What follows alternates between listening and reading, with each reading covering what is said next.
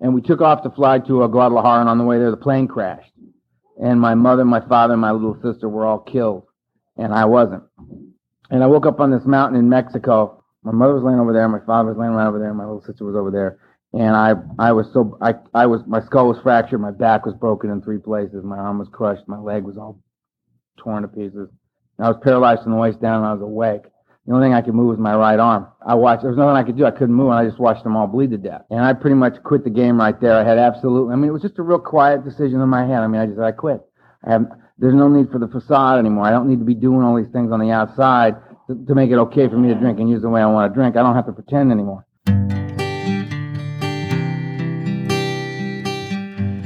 Well, hello, friends of Bill W. and other friends. You have landed on Sober Speak. My name is John M. I am an alcoholic, and we are glad you are all here, especially newcomers. Newcomers, that is, both to recovery as a whole and newcomers to this podcast. Sober Speak is a podcast about recovery centered around the 12 steps of Alcoholics Anonymous. My job here on Sober Speak is simple. My job is to provide a platform to the amazing stories of recovery all around us. Consider Sober Speak, if you will, your meeting between meetings. Please remember, we do not speak for AA or any 12 step community. We represent only ourselves. We are here to share our experience, strength, and hope with those who wish to come along for the ride Take what you want and leave the rest at the curb for the trash man to pick up. Greetings from Studio AA deep in the heart of Texas here on episode number 292. That was the voice of Mr. Earl H. that you heard at the beginning of this episode, and you are going to hear so much more from Earl in just a moment, but first things first, this here episode is brought to you by Kate and David and Marie and Michelle. And what you may ask did Kate and David, and Marie and Michelle do the to deserve such a mention? Well, they went to our website, www.soberspeak.com. They clicked on the little yellow donate tab and they made Yes, a contribution. So thank you so much, Kate and David and Marie and Michelle, for your contribution and helping us keep the virtual lights turned on. This here episode is coming right out to Ewan's. All right, so I got something here that I just saw before I came on to record, and it was in the super secret Facebook group, and it's from Mr. Rick R. He's actually a friend of mine, Rick R. And he posted this in the Facebook group. By the way, if you are wondering, how do I get access to that secret Facebook group? Go to our, or not our, go to the Facebook application, uh, click uh, or search for super, excuse me, uh, Sober Speak secret group and ask for admission and we'll get you on in there. But anyway, Rick posted this and it said, this is from page 46 of the big book, and I love this quote. It says, We found that God does not make hard terms with those who seek him. So, wherever you are out there, I want to read that again. It says, We found that God does not make hard terms with those who seek him. And then it goes on to us, the realm of the Spirit is broad, roomy, all, in- all inclusive, never exclusive or forbidding. It is open, we believe, to all men. Page 46 from the big book. Such a beautiful quote. Okay, so I was about to introduce uh, Earl H, and just uh, and I'm going to introduce him in a second. But you know, something just came to mind for me right before I started to record this, and uh, I thought, you know, I may talk about this, I may not. I'm going to see where the spirit leads me. But I was recently talking to a friend of mine, and we were we were just talking about all kinds of things. To make a long story short, um me and the lovely Mrs. M had been having several conversations lately about how we believe that our relationship should look right? Um, and I'm sure if you've been married for any extent of time out there, you're going to recognize this. But anyway, some of those were difficult conversations. And the reason I bring up the gentleman that I was talking to is because I had always kind of looked at him and thought, you know, I think that's what I would like my relationship to look like with the lovely Mrs. M. And I asked him, How is so and so doing? I'm going to leave some names out here. And uh, he said, Oh, well, we split up a couple of years back because of a, a couple of different reasons. Okay. I'm not going to go into those, but it kind of took me aback. And I immediately went to the lovely Mrs. M and told her that story. Uh, and what I meant by that was I have this perception of how others live and how I think my life and our lives should look within this home. And sometimes what I'm seeing is not actually happening out there. I can't, and you've heard this many times before, judge my insides by somebody else's outsides. And I went to the lovely Mrs. M and I went through this conversation and I said to her, I'm sorry, sweetie. I want to tell you about, or I, I, said, hey, let me, let, let me tell you about this conversation that I had with this other gentleman, you know, and they had split up. And I said, I'm sorry that I have a tendency to project what I see other people doing as what we should be doing. And what is important here is whatever is working out between us, we have to work it out between me and you and God. And all of that, mm, it wasn't a ton, but there was some tension that had been built up. And all of that dissipated on the spot. And I don't know why I wanted to say that. I just thought it was important. You know, I ask other people I say other people, other guests that we have. What I have guests on this podcast to be vulnerable. And I tell them that's what people will relate to. Can you just be vulnerable? Let them know what's really going on in your life. So, I don't know why, but that came to my mind, and I just wanted to talk about it here on the podcast before I introduced Earl H. And now we're going to go on to Earl H. By the way, feel free to reach out to me at any time at John, J O H N, at soberspeak.com. And here is the one and only Mr. Earl H. If you've never heard Earl live before, you're going to really enjoy this. Uh, Earl oh, has lots of highs and lots of lows, and he has a gift and a talent for telling his story. You're going to enjoy that. So, ladies and gentlemen, without further ado, I do present to you Mr. Earl H. And we will have plenty of listener feedback at the end of this here episode. Enjoy, Earl. Hi, everybody. My name's Earl. I'm an alcoholic. oh thank the uh, committee for asking me to uh, speak at an event like this. Always an honor and a privilege. Thank uh, Dennis for uh, all the communication. Bubba for picking me up at the airport.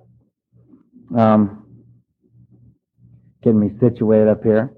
Um, it's always strange. You start feeling you do enough of these after a while. You start feeling kind of like an astronaut. You know, you just get on a you get on this flying machine and you blast out to um, someplace you've never been, with people you've never seen, and you feel kind of isolated, out of sorts. And flying being one of my favorite things to do. You know, I'm sprung anyway by the time I get wherever I'm getting. And I, uh, I get in the car and all of a sudden it's Earl and Bubba. In a, you know, you know, it's Earl and Bubba in a car in South Carolina well, I don't even know where South Carolina is. You know what I mean? I just.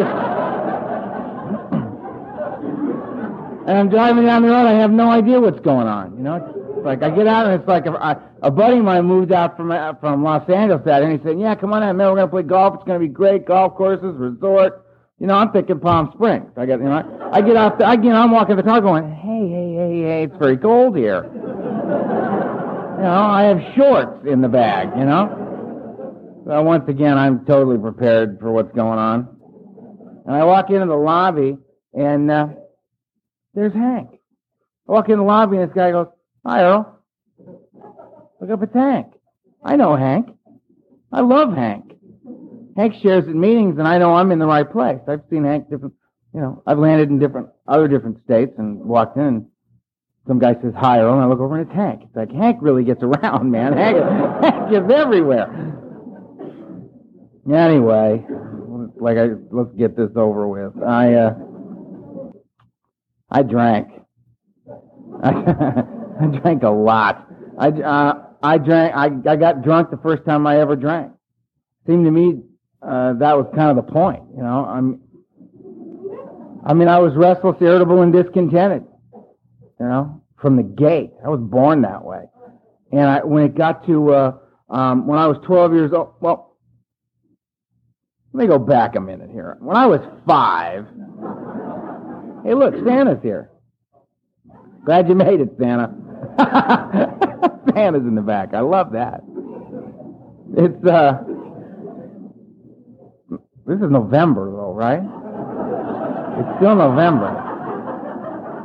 I'm getting more confused by the minute, man. I need sleep. Oh. When I was five years old, I started sleepwalking and talking in my sleep. I'd walk through the house, stand at the foot of my parents' bed, talk for a while, scare the hell out of them, walk back to my bed, get back in bed. They'd follow me back there, ask me questions, I'd answer. I was a disturbed child. They ran a bunch of tests on me, and it turned out that uh, their answer they came up with was that they would give me this tablespoon of liquid every night before I go to sleep. They'd medicate me, knock me out, right? You know, knock me out. No more sleepwalking, no more problem, right? So, I mean, real early in life, I got the message, things aren't going the way you want them to go, take something. Make it all right. Sort of filed that for future reference. By the time I was 12, um, uh, they went, they did some IQ tests. I mean, it turned out I had this very high IQ. I don't have it anymore, so I'm not bragging. that was gone by like 16. And so they shipped me off to boarding school, and I got shipped off to this boarding school and uh, um, as a matter of fact, I met a guy in Memphis, Tennessee, speaking in a conference there about two weeks ago, who went to that school. Weird. Anyway, I ended up in this school. I was 12 years old. We drove to this place. Nobody told me I was going to boarding school. Drove and drove and drove and drove and drove. We pulled up to this place, caravan of cars, the whole family. I got out of the car. My father got out. He put a suitcase down next to me. He shook my hand. He said, "This will make a man out of you." He got in the car and everybody drove off. I was like standing, 12 years old, 5 feet tall, 104 pounds, clueless. And all of a sudden, I'm going to be a man now. Great. Family drove off. Fact is, I was given an opportunity for a wonderful education. Feeling was is that I just got thrown away and I had no idea why. My fam- people who knew me best in the world just threw me away. It was not a comfortable feeling. And I, I can take that kind of pain for like 72 hours tops, right? So I mean, after about three days of that, I thought, fine, I did the, the break. I made the break. I just said, fine, you don't want me. I don't want you. So I disassociated myself from my family and I never went back. Um, and I needed some tools for living. I had none. I was 12 years old. What tools do you need? What tools do you need to live? You know what I mean? They say, get up, eat, go to school. They ask you questions there. You answer them. You go home. They say, eat, study, go to bed. You do those things and everything goes pretty well, you know? I didn't need tools for living. I needed them in this place. So I'm walking around. I, my first tool for living I got from a guy named Tiny. Every high school's got a guy named Tiny. He's like 6'4", 240, you know, plays guard on the football team, biggest guy in the school. I'm the littlest guy in the school. Turns out I'm the youngest and the littlest guy of 250 young men from all over the world. It was like Lord of the Flies in this place, right? They had scoured the earth to find 250 of the most disturbed young boys they could find threw them down in this campus, and there we were. And I was the youngest and the smallest. I was I, I was up and coming. I found Tiny found me. I didn't find Tiny, and he just said, "Hey," he came up to me. He said, "How you doing, punk?" And he slapped me in the back of the head. Sent my books flying and me flying, and uh, I got up and I hit him as hard as I could. Now this is not. This was the first time I'd ever hit anybody in my life. This is like an out of body experience that I'm having here. You know what I mean? Where I'm watching myself slug this guy, and in my head, my my it's like going, "Don't do this." This is stupid. And I hit him, and it did nothing to him. And he just, I just stood there looking up at this big guy, and he looked down at me and said, you know, you got a lot of guts, kid. And then he beat the crap out of me right on the spot. And as I'm taking this beating, I'm thinking, this is going all right. It's working out all right. I mean, I'd taken the beatings before. What was important to me was I was absolutely terrified of this guy. I was terrified of Tiny. But he had just said, you know, you got a lot of guts.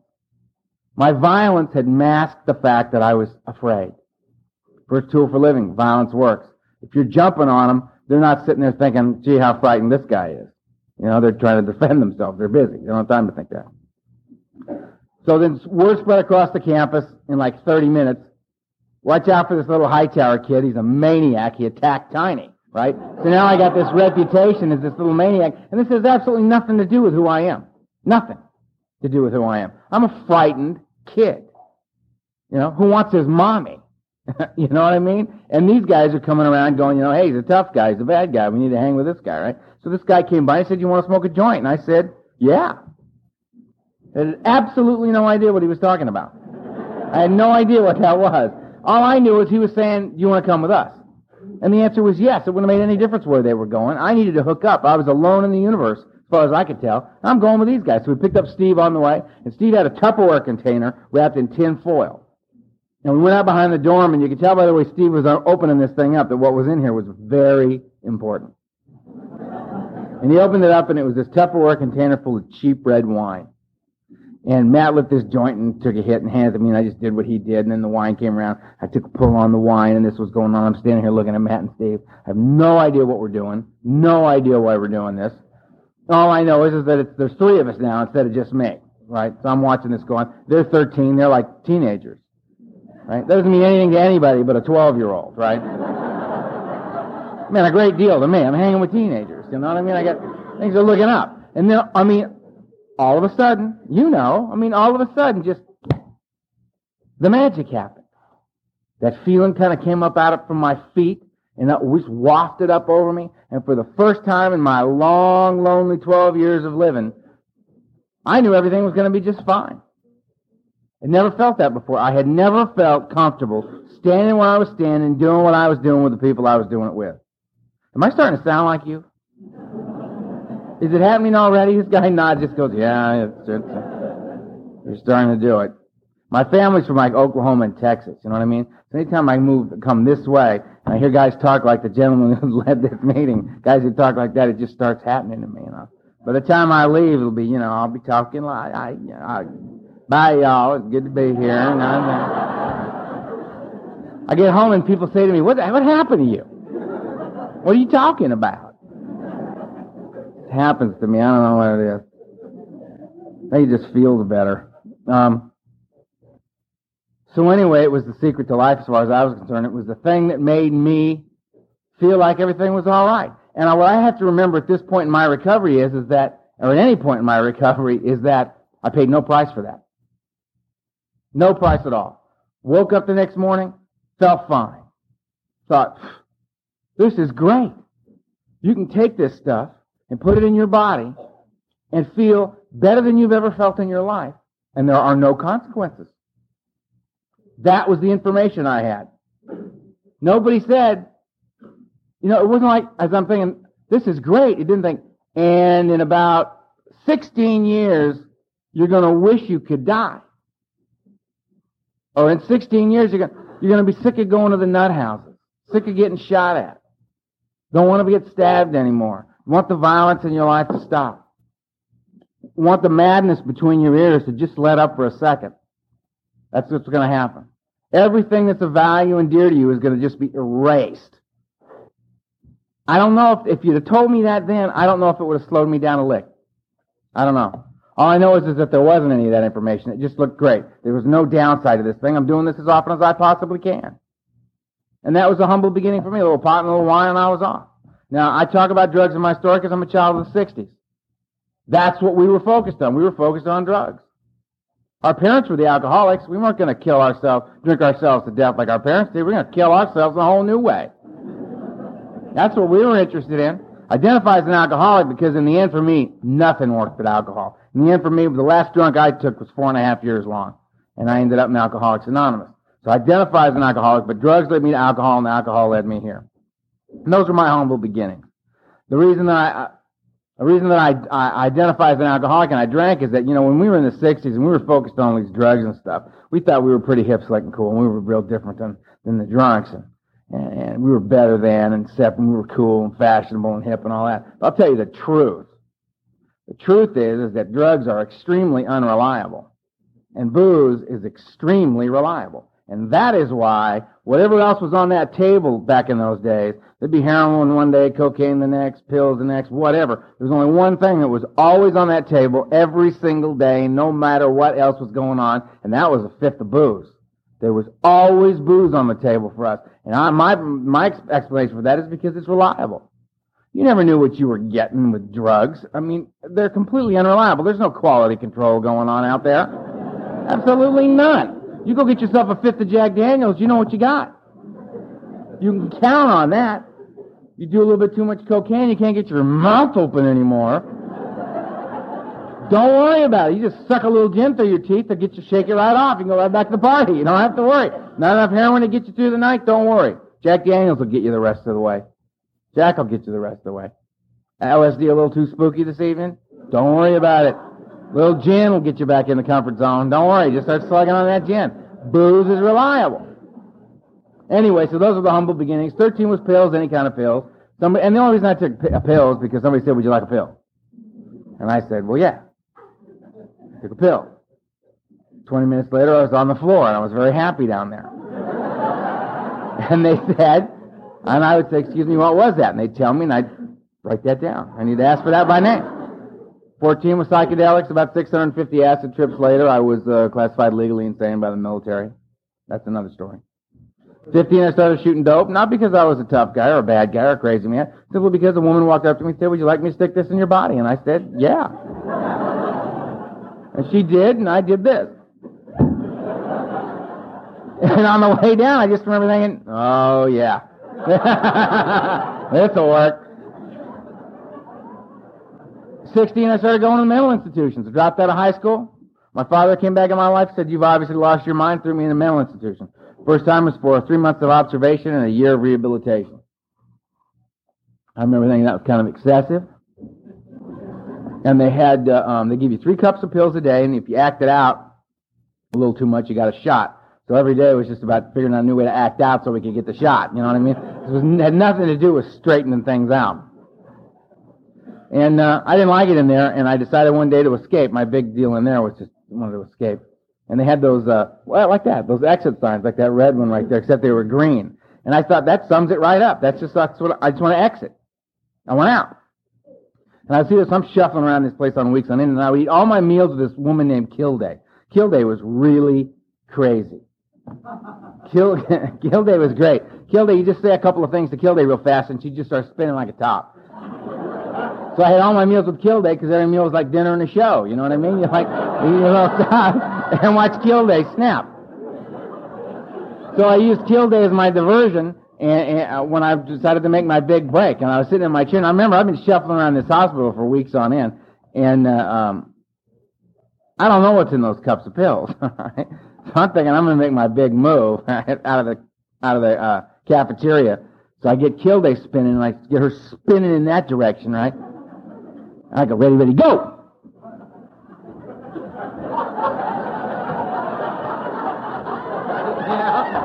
and I'm hauling ass. That's all I've got. That's as fast, arms are working and everything. And I'm like looking down going, hey,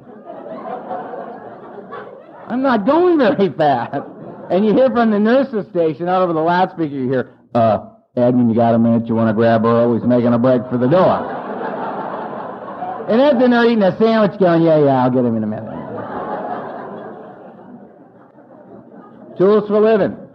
You're going to get thrown in the mental institutions, you got to get out before they get the Thorazine in you. Because if, if, you don't, you leave when they say. This stuff is serious, man. The Thorazine shuffle, that was my introduction to that. So I did that. So the next time I got thrown in the nut house, I escaped the first day. It's a place called the Westwood spooky place, man. I gotta escape the first day, and as I blasted out of that joint, I'm moving, those bells are going off and whistles, and there's this guy chasing me, and we're going across this backyard, and I'm heading for this 12 foot, ivy covered chain link fence. I can see it like it was yesterday. I'm like 16 and a half, 17 years old. I'm an alcoholic. I'm a drug addict. I'm a high school dropout. I'm at any moment, hopefully, an escaped mental patient. That's my resume. You know what I mean? This is what I have to say for myself. This is all I got. And, I'm thinking if I make that fence, I don't have a problem. I don't have any problem because I'll be drunk in 20 minutes. And that's all that counts. That's all that counts. Because I drink no matter what. My neck of the woods, they tell newcomers, just don't drink no matter what. I personally hate that. I hate that. I guarantee you, if I could drink no matter what, no way I'm in South Carolina. No way. I don't know you people. Why the hell would I want to do that? Could be home channel surfing right now. Hanging out, talking to my friends. You know, calling up my sponsor. Listening to, listening to my guys I sponsor complain. Call me and complain.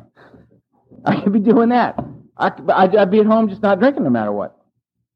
You know, we can go to meetings. What for? Why would I go to AA meetings? Why? Read the book, please. Do step four. Now you're high if you think I'm going to do step four. Why would I do that? Take a phone call from an alcoholic at three o'clock in the morning? Be inconvenienced in any way, shape, or form by another alcoholic? What the hell for?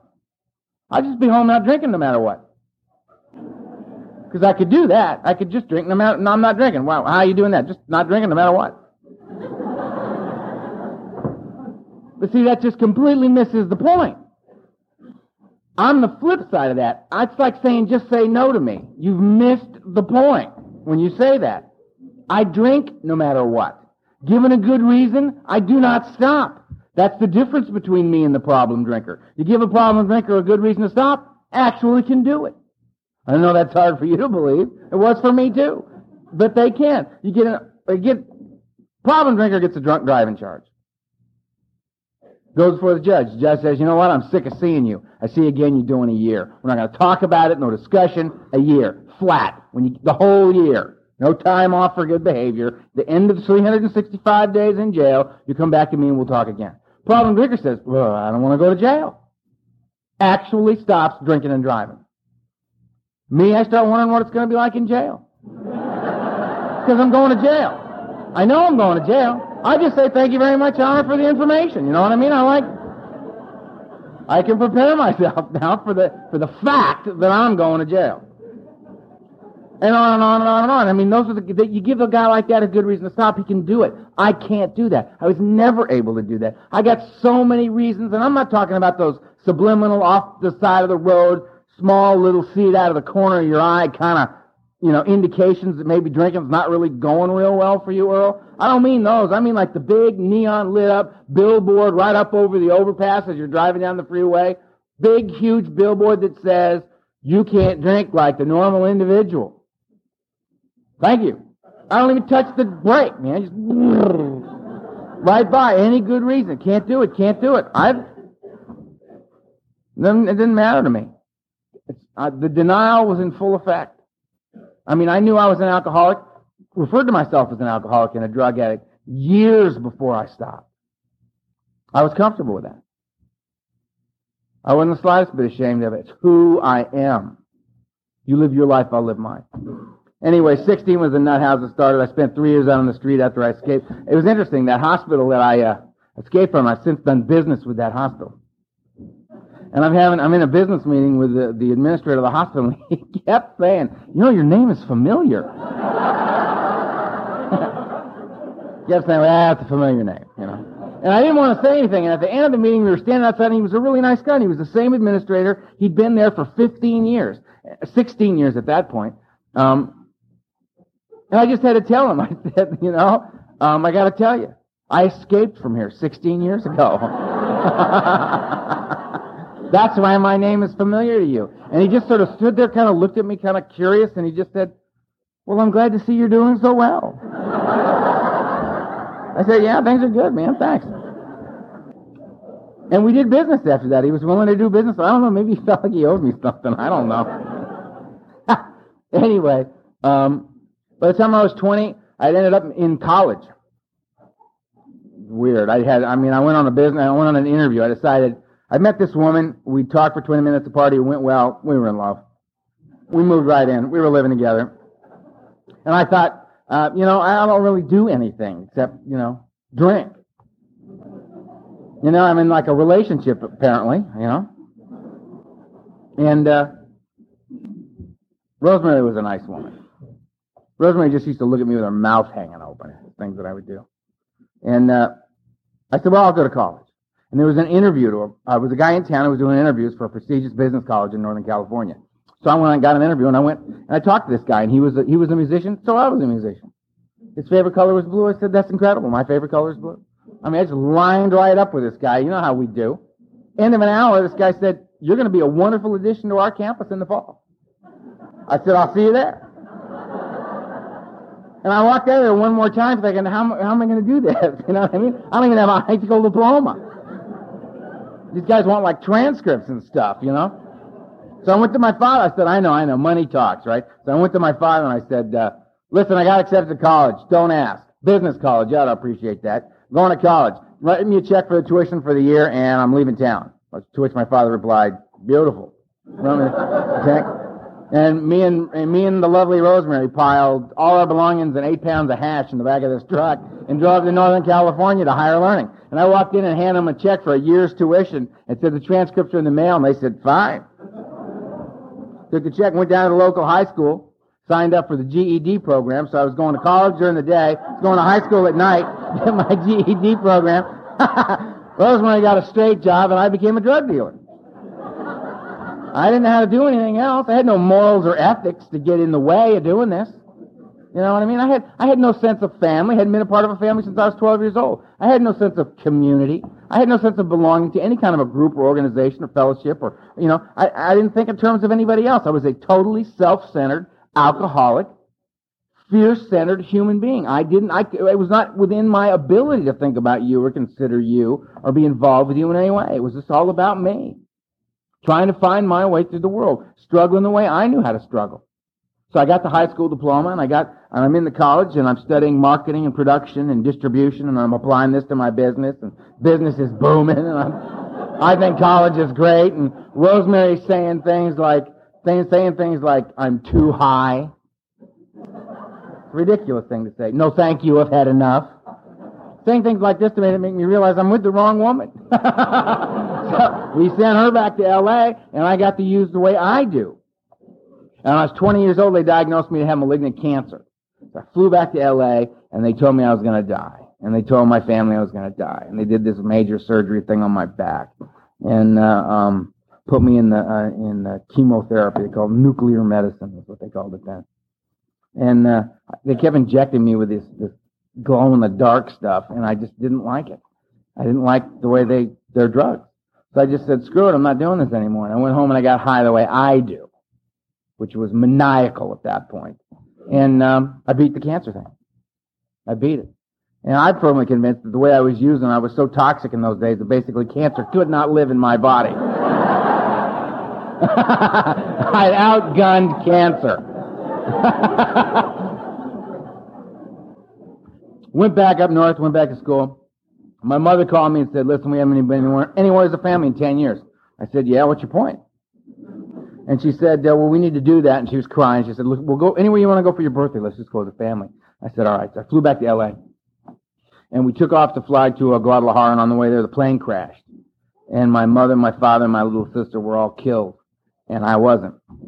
And I woke up on this mountain in Mexico. And um, my, um, my, my mother was laying over there. My father was laying right over there. My little sister was over there and I I was so I I was my skull was fractured, my back was broken in three places, my arm was crushed, my leg was all torn to pieces. Um, I was paralyzed from the waist down, and I was awake. The only thing I could move was my right arm, and uh, I watched. There was nothing I could do. I couldn't move, and I just watched them all bleed to death.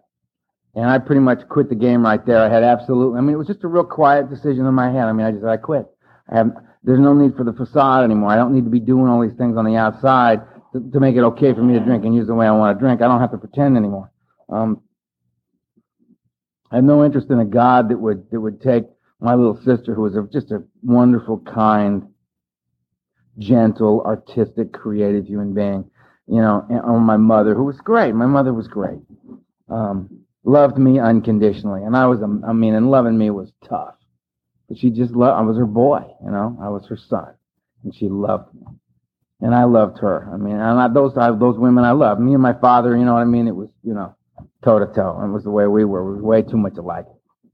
And, uh, I thought any God that would take them and leave a lying, cheating, thieving, dope fiend, alcoholic like me on the planet, I have no interest in a God like that. I renounced God. A little while later, some guys came up and scavenged the plane wreck and took the wallet out of my pocket, took the money out of my pocket, scavenged stuff around and left me up and then they split and left me up on the mountain to die. I had no more use for you anymore either. So I was out of the game. There wasn't anybody else for me to play with. I had no interest in you. I had no interest in God. I was out of it. I just thought I'm going to get off this mountain alive and I'm going to use till I die. And I made, I made it up that mountain. They took me down to uh, um, a Red Cross station, Mexican Red Cross station, and the guys, they stopped the truck and they tagged my right toe. They tagged me as dead and sat down and started smoking cigarettes. And I was laying in this truck next to my dead mother, watching the fleas jump and uh, yelling at these guys till they finally got back in the truck and took me to a hospital. And they kept me in this hospital for uh, three and a half days under guard by federales, interrogating me through an interpreter and wouldn't give me anything for pain, wouldn't do any kind of medical treatment at all. I just lay there all busted up, passing in and out, and nothing for the pain. Um, the reason they were interrogating me had to do with another little matter in Mexico that we don't need to get into right now. Needless to say, they were surprised to see me back in their country. And uh, we we talked it over for a few days, and then they plastered me from the neck down and shipped me back to the states like a package. You can have them. And I spent a long time in a hospital up here, up in the states, in, in Southern California. And they said that I'd probably have a withered left hand because of the nerve damage in my arm. Um, I may or may not walk again. That was up for grabs. I had massive infections and and broken bones, and thought I'd be blind in my left eye. And uh, quite a while later, I walked out of there under my own power. I was an angry guy. I was very angry. And uh, I went on I went on my last run, and it lasted for four and a half years. Had no interest in drugs because I kept ODing all the time, trying to get those pictures out of my head. I kept ODing. Um, and I mean, I got to, I got to I OD'd so many times, um, there was guys in UCL, I mean, I, they put me in the ambulance one more time, and the attendant looked down and go, hi, Earl. I mean, I was getting known in the wrong circles, you know what I mean? They'd take me to the emergency rooms and pump my stomach, and I could talk to the guy while he pumped my stomach. He'd run the tube up the nose and went down the throat and pump away, and I just talk to the guy and tell him, you know, man, I'm having a bad day. And, uh, one day I came out of nightmares one more time and I ran down the basement. I grabbed a fifth of Jim Beam, I drank it down, went into the blackout, and came when I came to like two days later. Um, I hadn't had any of the pictures in my head, no bad dreams, no nightmares, none of that stuff. Booze did the trick, and so I, drugs, I gave up drugs like that, easy. Alcohol was my what I was after. I used cocaine to keep me on my feet so that I could drink the way I wanted to drink. It was all about drinking for me, and I drank for another four and a half years. I drew sober breath on three different occasions for 72 hours each during that four and a half years, and that was because I was strapped to a table. I'd go on those little detoxes. I'd get sick I couldn't drink anymore. They'd strap me to a table, shoot me full of anticonvulsants, and 72 hours later, they'd either send you to the morgue or send you home. Um, these little sanitariums in Hollywood, they were interesting. 150 bucks cash. Um, not your licensed medical facility. You know what I mean? And uh, um, I'd swear to God, God, it's me again. If you get me out of this sane and alive, I will never, ever, ever, ever, ever drink again as long as I live. I can't take this anymore. I can't take it. And uh, I'd get up off that table after 72 hours, and I'd go get go back to the nurse's station and give me back my Valium and my car keys and my wallet, my gun if I had one, whatever I had with me. They'd just give it all back to me and say, "No, don't drink anymore." I'd say, "No, ma'am." I can't do this anymore. And on the way to the car, I'd take 30, 40 milligrams of Valium just to get the shake off me so I could drive the car. And then I'd come out of the blackout four out, four days later in another town. Because on the way home, I'd stop at a bar. See, the thing for me was it wasn't about stopping for me. I stopped thousands of times. I'd stop three, four, five times in a day. Through. Tricks for me is I didn't know how to not start again. I was always starting. I'd always start again. Always within a 24 hour period, I would start again. I didn't know how not to do that. Didn't know anything about it. Didn't know what alcoholism was. Knew I was an alcoholic. Didn't understand the disease. Didn't know anything about it. Just dying of it. By the time I came out of my last blackout, I was 28 years old. I was 215 pounds. I was yellow. I was dying of alcoholism, and I don't say that loosely. I had been to a couple of doctors to find out why I was feeling so bad. And they said, you're an alcoholic and you're dying. You're gonna die. You're gonna die this year, Earl, if you don't stop drinking. And I just remember thinking, okay, then that's what I'm going to do. Because I don't know how to do, I don't know how to be here any other way. Never know how to be. I've been like this since I was 12 years old. Don't know anything else about it. Came out of my last blackout, dying of alcoholism. Yellow, psychotic, couldn't distinguish between the true and the false. Didn't know. I'd come to and think, did I think that? Did I dream that? Did somebody tell me that? Did I do that? I didn't know. I mean, it was just all this big blur. I had almost 700 stitches in me. I'd broken 75 bones. My family was dead. I had no friends. I had no place to live. Um, it was over. It was over. I burned my life to the ground. And I threw up two broken hands this day. I don't know how I broke them, but they were broken. And I just said, help. And they took me by ambulance one more time to one place, and they said, get him out of here. And they took me to another place and kept me five days. Said he's getting worse, get him out of here. And they took me by ambulance to another place, and they kept me for 12 more days of detox and a 30 day free bed rehab program. And I left there and I knew one thing. If I drink, I die. That was it. If I didn't want to die, I better go to Alcoholics Anonymous. So I went to Alcoholics Anonymous. I didn't come here because I wanted what you had. I didn't know what you had. I just knew that I couldn't live with what I had anymore. And I went and I sat in the back with my arms folded, my best tough guy look on my face. So y'all stay away from me. And and the old timers did. Because I was, you know, hair out like this, beard out like this, and psychotic look in my eye, you know. Still a little yellow. You know, I sat in the back like, yeah? What? Terrified. Absolutely terrified because none of my tools for living worked anymore. And all the old timers went, brother, there's a cup of coffee for you right over there, and there's a seat right over there. Glad you're here. Welcome. And they did that from about 20 to 30 feet away. you know, because they knew who I was. They knew that I was a very, very frightened individual, and you just don't run up on people like that. you know, things can happen that nobody wants to have happen. I was I'm not a tough guy or a bad guy. I never have been and I never will be. But there were times in my life, the violence in my life was extreme. I got, I've been shot at, stabbed twice. Crazy. It got crazy. Only because I was very frightened. Very frightened. And I forced people to shoot at me and stuff, you know. I don't blame any of those guys. I don't blame any of them. Why do you? I'll blame the one guy who stabbed me in the leg. I blame that guy. Right? He stabbed me right after I said, "Excuse me." You know what I mean? what kind of social behavior is that? Anyway, so I'm sitting in the back, but meetings have new guys who don't see it the same way. You know what I mean? They just they got six, eight, nine months of sobriety. They just caught fire with Alcoholics Anonymous. And they're giving it away tonight. and what they see is a new guy.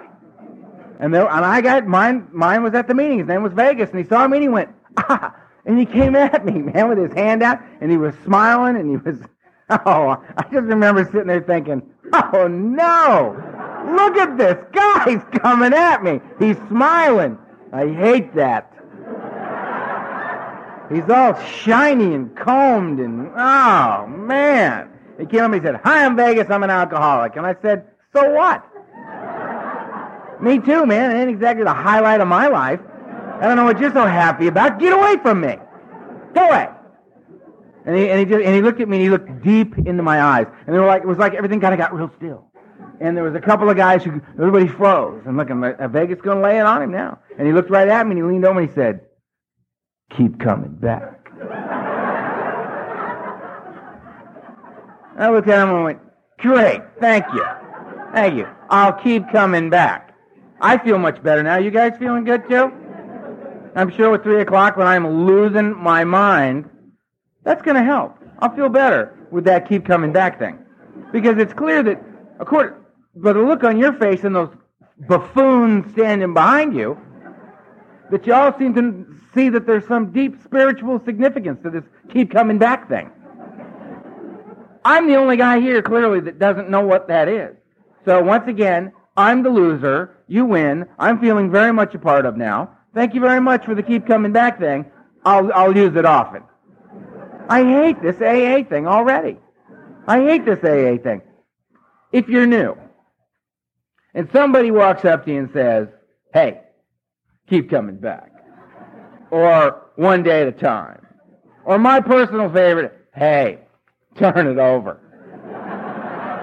All right? If they start laying those little AA ditties on you, step up to the plate, man. Just step up and say, excuse me. I don't understand the deep spiritual significance of keep coming back. Would you mind expanding on that for me a little bit? I don't know about around here, but where I'm from, if they're honest, about 80% of them would say, you know what, I'd love to, but I don't have any idea what it means either.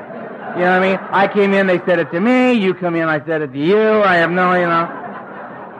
There's a guy over there that reads the big book of Alcoholics Anonymous. Maybe he knows what the hell that means. Let's go ask him. I mean, just ask him, you know what I mean? Because we'll sling it in here, you know what I mean? We're good at it. If it's, you know, you come off the street, you come in, you think, what's the first thing you got to understand? Not in the heart and soul of the thing, not the guts of it. You got to get the, got to get the rap down. Got to get the lingo. Give me the verbiage, man. Tell me what the words are around here. I'll, I'll start walking in these rooms going, yeah, how you doing, brother? Keep coming back, man. How, yeah, sober all day long. One day at a time, bro. Good. Cool. Talk to your sponsor? Yeah, yeah. Hey, 10, 11, and 12, brother. 10, 11, and 12. I have no idea what I'm talking about. None. It's ridiculous, man. Absolutely ridiculous. I watch guys doing it. I tell the guys I sponsor, I watch them do it, man. And they tell, they swing it by me. They roll it by me to see how it's going to fly. I love it. I love it. I love sitting there and just pulling the car over. One guy I had, I got to tell you this. One guy had um, in and out, in and out, recovery this. I mean, finally, I mean, really, really, really got beaten to death out there, right? And he's back in one more time, and he's and he's really earnest. And I mean, he's meetings, and he's go, he's you know, I said, go pick that guy up. You go pick the guy up. I mean, he just never, ever even blinked at any request that was made of him that involved being in a meeting. Every day he's in a meeting, twice a day. Just doing, I mean, he just really, really, really, I, was, I started to have hope for this guy, you know. It's a dangerous thing, man. I started having hope for a newcomer. I was having hope for this guy. Oh, this is good. We got in the car one day, and it, there it was. You know, Earl, and he started, you know what I mean? He just started with the words, one day at a time, brother. You know, we just got to do this one day at a time. And, know, I've, I've turned my will and my life over to care of God. And, you know, step four, you know, I did the resentment. And he just blah, blah, blah, you know, and, and he just, you just see his mouth going like this, right? And we were on the freeway and we were going to another meet, we were going to a meeting, right? And I just, all of a sudden I thought, I'm not, so I just headed for downtown Los Angeles. It was like, just veered this way instead of that way. All of a sudden we're downtown. Got off. Uh, next thing you know, we're in Skid Row. And he goes, all of a sudden he's just talking. He just he didn't even notice, right? And I'm sitting at a street light, and there's like 60 guys on a street corner right here, right? Smoking crack on Skid Row. And Skid Row in L.A. is a sight to behold. All right, it is. This is unbelievable. Fires burning in the streets. I mean, it's like this. It's like a city within a city, and it's all out on the street, and it's just just tombstones in everybody's eyes. It's unbelievable. And there's like 60 brothers over here on this corner smoking crack. And this little white kid, is about five foot two, says, What are we doing here? And I said, Get out. And his eyes got real big and he said, What? I said, yeah, man. He said, If you're going to do that, let's just save everybody a lot of time and a lot of trouble and just go over there on the corner with those guys and do what you got to do. Because you know it's where you're going to end up. The minute you start talking this shit, we all, inevitably we end up back here. So just get out of my car. And the light turned green. And I didn't go. He just said, and he goes, aren't you going to go? I said, no, I'm waiting for you to get out of the car. Because I figured, you're at the fork in the road, partner. You got two choices here. A life based on spiritual principles, and that'll be hanging with me and doing the work as it's found in the big book of Alcoholics Anonymous. Or you can try and blot it out like the book says. Slow, and just and go where that takes you. Go on. Get out of my car. I'm sick of you. He said, Wait a minute. I'm sorry. Finally, we took off and we ended up in the meeting. He's sober still. He's sober still. that was probably the most fun I ever had at the expense of a new guy. That was really a lot of fun.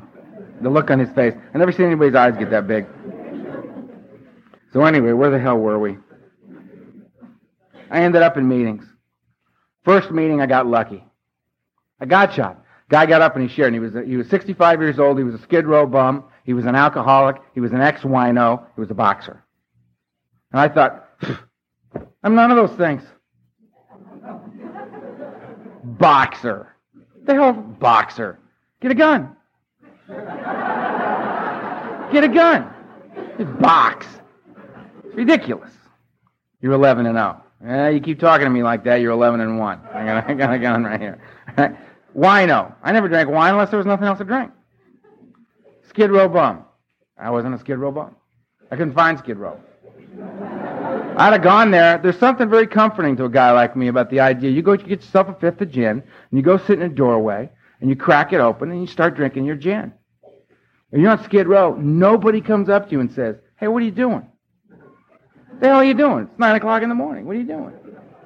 Down there, it's just, oh, look at that lucky guy. He's got a whole fifth of gin by himself over there. They're trying to make friends with you. They're not bothering you. But the beautiful thing was, and I noticed the differences between me and you. I don't look for the similarities. If I notice similarities between us, I got to pay attention to you. I don't want to do that. I want to notice the differences between you and me so I can get the hell out of here so I don't have to listen to you. So I don't have to take anything you've got to say into consideration. Spot them like that. If, if you're a woman, you don't know about me. Two different worlds. Men and women, two different worlds. You don't know anything about me. Black, you don't know anything about me. Hispanic, don't know anything about me. Gay, you don't know anything about me. Five years older than me, five years younger than me, you come up through another deal. You don't know about me. I just spot it like that, man, so I don't have to listen to you. Luckily, Stop your machine and turn your tape over at this time. robbed me of all of that. If you're in this room, you know everything you need to know about me. Common problem, common solution. That's that's the 80% of my life right there. I mean, everything else just kind of falls under those headings. All of my life at this point. I got it so, so good that I could circle the wagon so tight around me that by the time I got to AA, if you weren't Earl, you didn't know about me. I could find a difference between you and me like that. And I sat in the back and I knew this guy didn't know anything about me. The beautiful thing was, was that I, I had destroyed my life. I had nowhere else to go. I had nowhere else to go. Where was I going to go? I had to sit there and listen to this guy. And he changed it for me. That guy talked openly and honestly about his feelings as a man, and he talked about how he'd wake up in the morning with his head just chewing on him. And he would get up, suit up, go to work, work an honest day's work, go get something to eat, go to a meeting of Alcoholics Anonymous, not to take, but to give, to be of service to the new guys coming into the room. And then he would go out to coffee with these guys, and then he would go home and he would get in bed. Head chewing on the whole way. No wreckage. Using the tools that Alcoholics Anonymous had given him. That amazed me. I thought that was amazing. And then it was like he looked right at me and he said, you know what? I don't care whether you like what I got to say or not. You don't like it? Go to another meeting. I loved that. I did. I loved that. Because it made it clear to me, this guy's not selling me this deal. He's sharing it with me. If I want it, I can have it. If I don't want it, fine, go to another meeting. Maybe somebody else will say something I can use. I left there thinking, this is cool. I'm coming back. I'm coming back. I left there with something I had not had for years that I think is the most important thing any alcoholic can give another alcoholic. That guy gave me hope. I came in a low bottom, hopeless, dope fiend alcoholic with nowhere else to go. And when in my first meeting, a gentleman shared, and I, I left there with some hope that maybe, maybe I didn't have to start again. Maybe. And I came back and I came back and I came back and I've been coming back ever since uh, my sobriety date's November 6, 1980. And I'm, so 15 years now I've been I've been coming every day, and I've never had to go back out. I've never had to take another drink, use anything that was mind altering at all. And it's a and and the path has been remarkable for a guy like me. I was not, I came in here torn to pieces. I never took a chip. I didn't take a cake until I was three years sober. I didn't take a chip until I, I didn't I didn't open my mouth. I never shared until I was two and a half years sober. I was destroyed. And it was a slow go for me. And I got, a, I did, the, I just did the things that I heard that you needed to do. Guys would get at the podium and they would say, "You need to go to meetings of Alcoholics Anonymous." Everybody that we ever talk to that goes out and comes back, and we ask them, "What happened?" They say, "Well, the first thing was I stopped going to meetings." So go to meetings. It's a pretty good indication that, that it's a good idea to go to meetings. So go to them. It's where you meet your fellows. I can't get sober, but we can. Hang with your fellows. Go to meetings. All right. You should probably read the big book of Alcoholics Anonymous. Because that's the program. This is the fellowship. That's the program. Know the difference. Both vital to your recovery. Okay. Once you have a spiritual awakening as a result of doing the stuff that's outlined in that book, you best give it away and be a service because you can't keep it unless you give it away. That made no sense to me, but I said, okay. No, none of it made any sense to me when they said it to me. I mean, they they said, here, I went in, I got a sponsor. I got a vicious sponsor. The late, great Donald Madden. Amazing human being. One of the finest examples of Alcoholics Anonymous that ever lived. Died no, July 25th, 1994, with 23 years of sobriety. Being of service on a daily basis. Died meditating. Died doing his morning meditation. Which was the right and proper way for that guy to go. Get up, suit up for another day, sit down to do his morning meditation, and leave. Beautiful human being. Broke my heart when he died. I was with him for almost 14 years. That's longer than I've ever been with anybody, including my family. He was my family to me. He was, he was the one, he's how come I know there's a God. Because God came to me through Donald Madden. When Donald Madden came to me and said, yeah, I'll be your sponsor. You don't have to like what I tell you. You don't have to think it's a good idea. You just have to do it. I said, all right, I can probably work around that. I couldn't. We went to a meeting and he said they make 550 cups of coffee here every Friday night and you're going to make them for the next year. I said, bullshit. You don't seem to understand. I'm losing my mind here, pal. I sleep like an hour a night. It's real spooky what goes through my head those other 23 hours. My whole plan every day is to get tired enough to get that hour's sleep. That's all I'm about. It the violence could break out at any moment, man. I'm telling you. I'm telling you, you've seen the scars. It's coming. I'm telling you, we're in, we're all in serious trouble. We're in, it's dangerous. It's bad. This is very bad. I'm awake. It's bad. And your response to this is, make a little coffee. I don't think you understand what I'm going through. And he said, fine, then drink. I said, you see, there's no talking to you people. Trying to have a conversation with you and you just cut right to this drinking thing again. There's no point talking to you. He could have said to me, fine, Earl, fine. What we're going to do here is we're going to ask you to make the coffee. But it's not about making coffee. It's not that you're the new guy, so we're going to give you the grunt job. We're going to give you the greatest gift we've got to give you within the fellowship. We're going to give you an opportunity to manifest in your life one of the greatest spiritual principles afoot on earth. Anywhere. Forget just Alcoholics Anonymous. Anywhere. We are going to give you the opportunity to be of service, to get out of self. We've watched you. We've heard who you are, Earl. You're one of the most self-centered human beings we've ever met in our life. You probably never thought about anybody but you your entire life. These are true. So, so we're going to give you this opportunity to get out of self for four and a half hours, about what it'll take from start to finish, every Friday night. Out of self, out of self. Be of service, out of self. Be of service, out of self. That's what it's going to be. And by the time you get back to you at the end of that four and a half hours, it's going to be a little bit different. And you're going to come back to you and the living of your life with a little different perspective. It's going to be a good thing all the way around. He could have said that to me and I would have just said, huh? so he said it in, a, in language that a newcomer like me could understand. He said, do it or drink.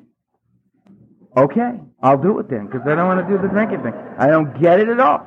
Six months into that commitment, I was feeling better. That was Donald Madden. I went to his door at 7 o'clock every morning and said, I'm up. what do we do now? And he had this big factory down on Pico and Orange. And he said, you and some of the other guys get some scaffolding and some paint and some equipment and paint the outside of this factory. I said, great. So we painted this factory every day. You know, and he'd give me some money and I'd get something to eat. And, and I and I'd go to a meeting and I'd get some sleep and I'd come back in the morning and I'd paint on the factory. I mean, these other guys just like ants around this thing. We got the outside done. I was terrified. He said, paint the inside of the factory. Oh, good. So we went in and we painted the inside of the factory. When we were done, he said, you know how to paint. Go get a job. but do you see what he did? Do you see what he did? Do you see how he went so far beyond anything that could ever be expected of a sponsor? He gave me a way to go out in the world now and earn a, a decent wage. All my marketing and you know all that stuff. I mean, I was in no shape to go into the business world. He gave me. A, I went out and I got a job working for a house painter. A guy named Cecil. I meet Cecil at six o'clock in the morning. I mean, you know, ready. and we'd paint. And I would just paint. And I would just, it's like a blank screen in front of me all day for all this insanity to pour out. on. And I'd paint till I hit a corner. And I'd just turn. And I'd paint. Man, I was a painter. I could paint, man. To this day, you know, so you know things get a little tense. You know, I've got the business life going, all that stuff. A friend of mine will say, "Man, I need my kitchen painted." I say, "When do you want me there?" It's like therapy. You know what I mean? It's not paint. Anyway, he taught me all the, you know, I mean, um, I got a job, and then I got an apartment. I got a $325 a month apartment. I was having trouble making my rent. And I had a car that I had to park on a hill, because it w- wouldn't start. And I had to roll down the hill and pop started. And I'd go, if the meeting I was at was on flat ground that night, I'd leave it running outside. Leave the car running.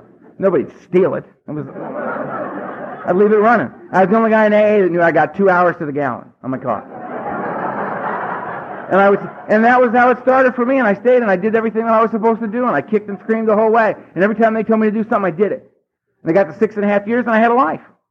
Things looked pretty good on the outside.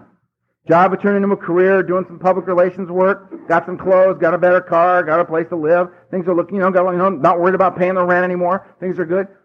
Going nuts. Old timer said, work the steps or die, you fool. What do you think we've been telling you? Started reading the big book. Found out unity, recovery, and service was an ancient spiritual symbol. Mind, body, and spirit brought together as a whole human being. Therein lied the balance that I had never had in my life, drunk or sober. Alcoholics Anonymous adopted that symbol, and unity is the body, and I bring it here. I can't get sober, but we can. Recoveries of the mind, the greater aspect of my disease. And, and the recovery of the mind, how do I recover from the mental aspect of my disease, the mental obsession? I work the 12 steps. That's how I don't start again. That's how I'm not starting again. Starting again is this. I get clean and sober and come in here. I mean, if, if that's all it was, is to put down the drink and that's it. Put the plug in the jug and that's it.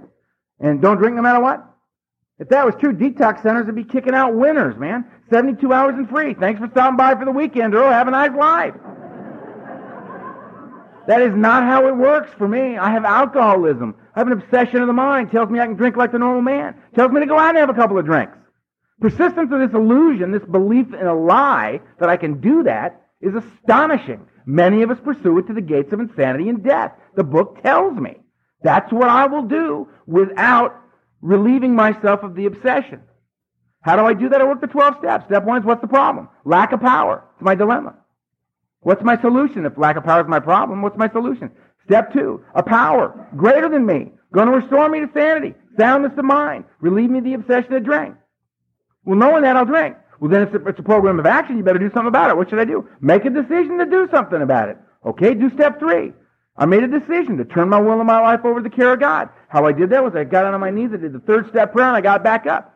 Said right after that, you better start, you better get the program of, you better get the plan, action plan working right away, or this will all be for naught. Fine, what's the action plan? Four through nine. I'm going to do this inventory of resentment, fear, and sex. Four columns on each. Step four. I'm going to read it before God to another human being in five. I'm going to get a look on paper of four, five, six, seven, eight, nine laying there in black and white right in front of me. All the stuff that I put between me and you and me and God.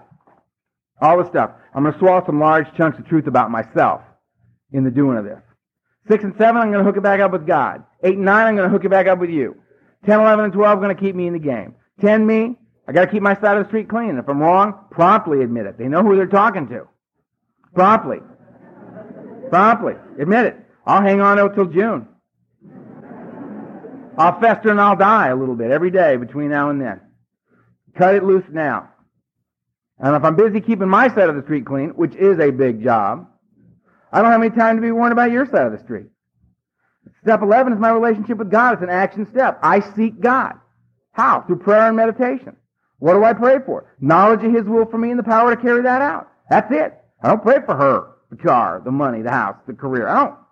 Knowledge of His will for me and the power to carry that out. Thy will, not mine, be done. Why do I meditate? To quiet the mind so that when the answers come, I can hear them. Because it's very loud in here a lot of the time. Step 12, having had a spiritual awakening as the result of the steps. That was the whole point. To be restored to sanity. Have the obsession removed. That was the whole point. I can practice these principles and carry the message. Third side of the triangle. Service. Unity is the body, I bring it here.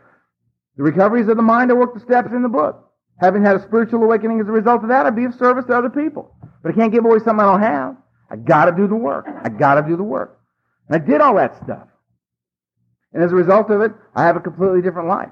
I have a completely different view and concept of living on this planet and being with you.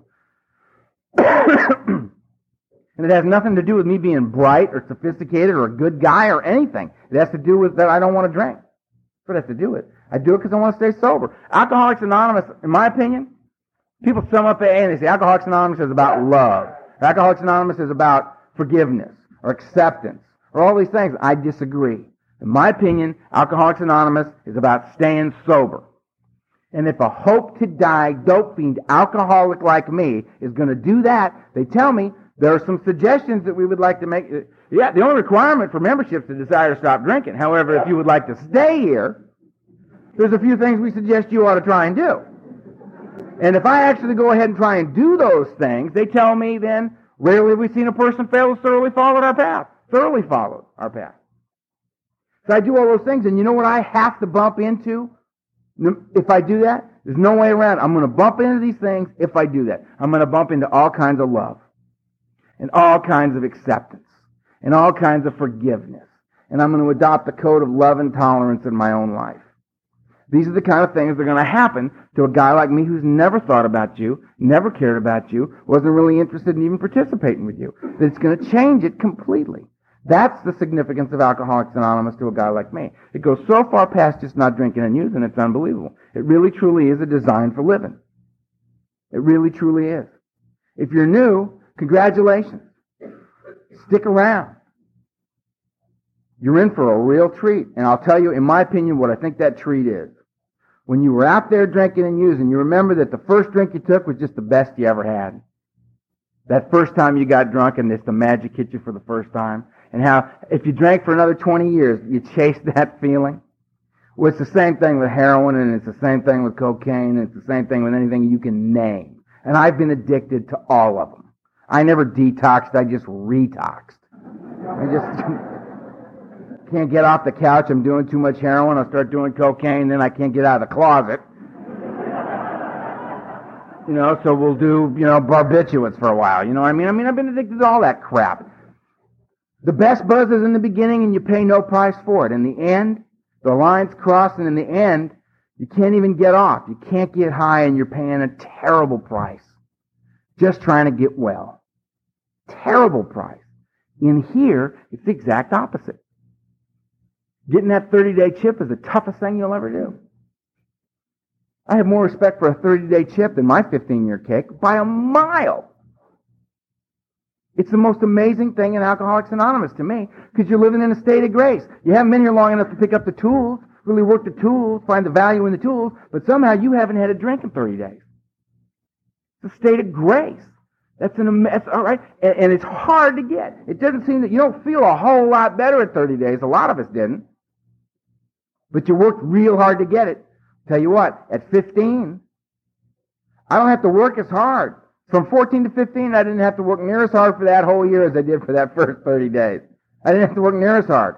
And the benefits were phenomenal. What that tells me is the lines have crossed again. Somewhere along this way, this path, the lines have crossed. Now, the price I pay to be here is less and less and less. And the buzz that I get off of being alive, sober, is getting bigger and better and, and every single day. So what that tells me is this. The biggest buzz I'm going to get is ahead of me. If I stay here, I'm going to know a deeper level of love. I'm going to, my, my, the dignity that I experience as a man is going to become more profound. My ability to love you is going to increase. My ability to accept love from you is going to increase. It's just going to get better and better and better. It's the flip side. I never thought it would be that way. I always get it exactly the opposite. I came in here thinking, if I love you, then you're going to love me. I was wrong. I thought if I was honest with you, then you were automatically going to be honest with me. That, that, that was my expectation that was put upon that. I was wrong. I'm honest with you and you lie to me. I love you and you don't love me. What the hell's wrong? My expectations, the way things work. If I love you, what happens? The, the reward, the benefit of my loving you is that I've become a loving man. That's a much greater reward. I didn't even think of that one. If I'm honest with you, the benefit of that for me is that I become an honest man. And I get to live that in here as I walk around the planet, doing what I do. And what ends up happening is, is that I'm having a ball being Earl.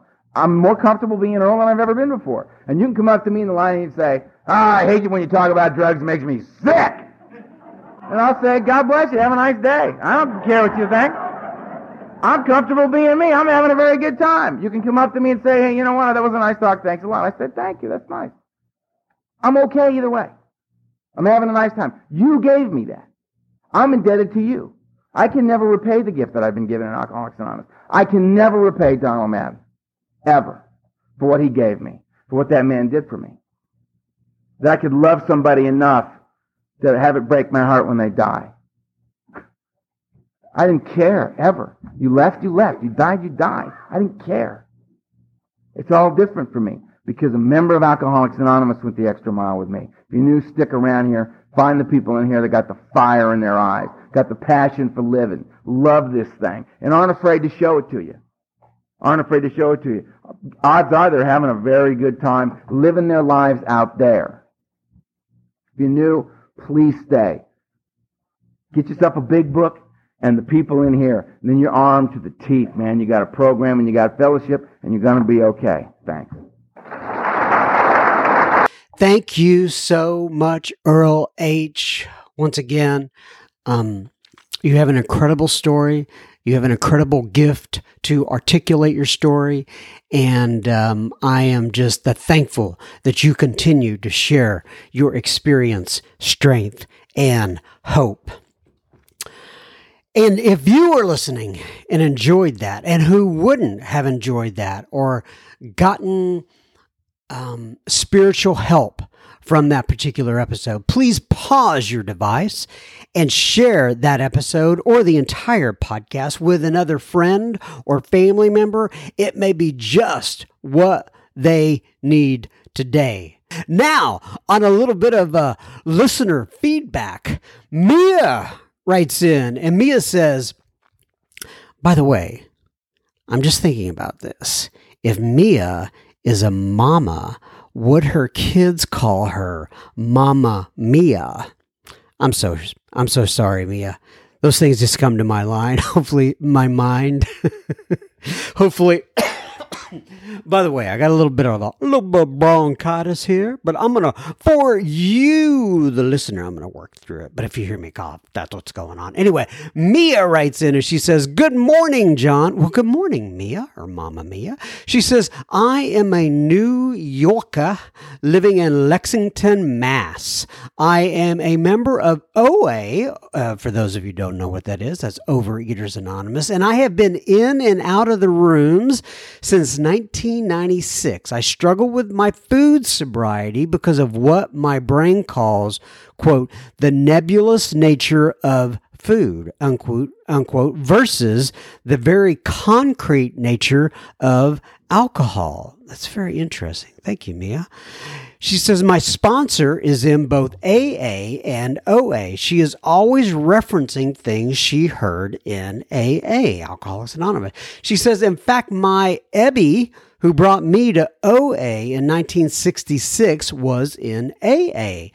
He got me to see how my food addiction is exactly like his alcohol addiction. I am just looking for more voices to aid in my recovery. I found SoberSpeak because my sponsor referenced a Patrick B. Yeah, we've had him on the uh, um, on the podcast before.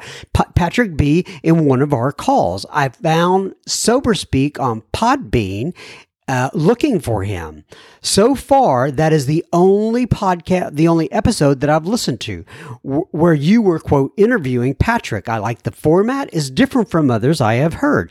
Thank you for your service, John. In gratitude, Mia J T. Well, Mia J T, thank you for letting me have a little fun with your name there. And I'm glad you found us, and I'm glad we can uh, uh, help support you in your uh, recovery journey.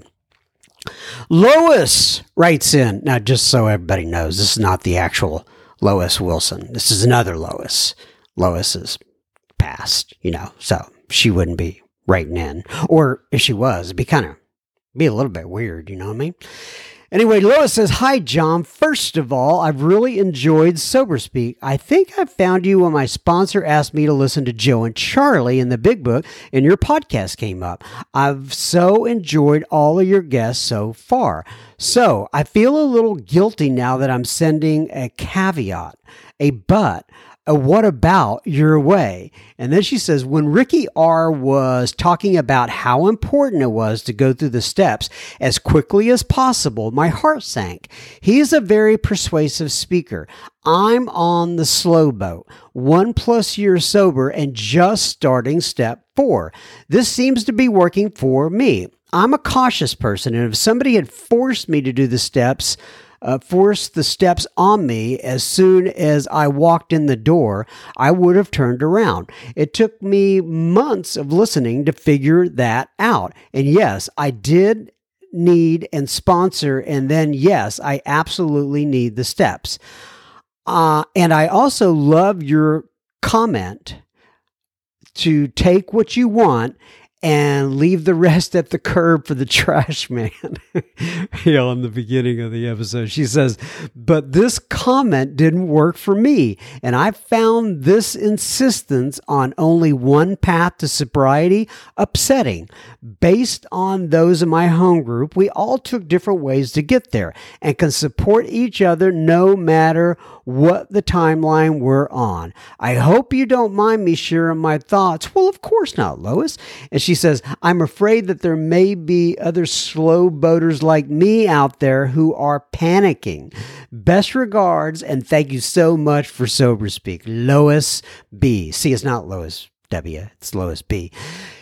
No, I'm glad you you have a a voice there, uh, and that's what we want to be. You know, here, especially a sober speak, is all inclusive. And you're right. I don't think there is one path uh, to sobriety. There are many paths to sobriety, and our big book actually says that. It says we only know a little. God will constantly reveal more to you and to him and to others, or whatever it says in there. I'm paraphrasing, but you get the idea. So, thanks for writing in, Lois. I really appreciate it. Scott writes in, and Scott says, Thank you, John, for including me in the Facebook group. Well, my pleasure, Mr. Scott. He says, I'm looking forward to being a part of the community. I live in Fort Wayne, Indiana. I'm 48 years old and I have been struggling with alcohol my whole life. I've gone through stretches of sobriety from 10 years to a day. I recently got 60 days and then I drank the next day. Honestly, I don't drink because of being depressed or sad or trying to run away from something. I just drink because I enjoy it. I understand that. Excuse me. I understand that, Scott. He says, problem is that when I start, the allergy kicks in and I can't stop. Well, you're one of us. Then stupid decisions happen and then trouble happens. So, for, so as a result, starting tomorrow, I'm going to give AA another shot. No pun intended, laughed out loud. I started listening to your podcast probably about a year ago, off and on. I really enjoy your content. I really don't have a favorite guest. They all bring something of value. However, I do really like your friend David G. He's on quite often and he brings a lot of value. Thank you again for including me in all your hard work and service to all of us alcoholics. I really hope I can make my sobriety stick this time. I can't go on living the way I'm living, or I'm sure I'll be in an early grave. Take care, Scott M. Well, thank you for writing in, Scott. I appreciate you, man. And uh, I'm glad you're part of our Facebook group, and I'm glad you're getting back on the right path. This is something from, oh, this is a, uh, a post in the super secret Facebook group. It says, Eric posted in the group. He said, I just listened today to episode number 272, Extravagant Promises, where John M. speaks. Wow, he says in big capital letters. Your story, John, really made a great impact on me today. Just want to thank you for sharing your story and um, uh, make this community stronger and stronger every day. If, oh, it made me remember the first person I met that promised me that everything was going to be okay if I was willing to go to any extent uh, and do what they, uh, uh, willing to go to any extent to to get what they had, excuse me, sobriety. And it was to, and that was to sit down and shut up and make coffee and my and the God of my understanding will guide me through my fellow brothers and sisters. God bless you, John, and keep everything one day at a time. Well, thank you, Mr. Eric. I appreciate all your kind words there, my friend. And finally, Ray posted in the super secret Facebook group as well. He says, Hi, hi guys. First, John M., the friend who never knew me. I found SoberSpeak in jail, like many. They gave us tablets, and instead of using mine to waste money on movies and music, I bought one album of 55 Alan Jackson songs, and I downloaded every every SoberSpeak podcast that could help me grow. I listened to so many episodes, over 150 for sure, without keeping track that I couldn't find one. Uh, without keeping track that I couldn't find one, I hadn't heard one after a while. My favorite episode is Rich B. I've been out since January and I've relapsed. I'm sorry today, but I need someone to work with me. Uh, as a sponsor, please. So this has been posted a little bit ago. A lot of people responded to, to um, Array and uh, have been uh, uh, more than willing to help him out inside that super secret Facebook group. All right, everybody, that is another, and thank you, Ray, for writing that in the in the group, and and thank you for your kind words once again, and I'm glad we're able to provide you some spiritual guidance uh, while you were incarcerated. And I'm glad to see you were on the right track, my friend.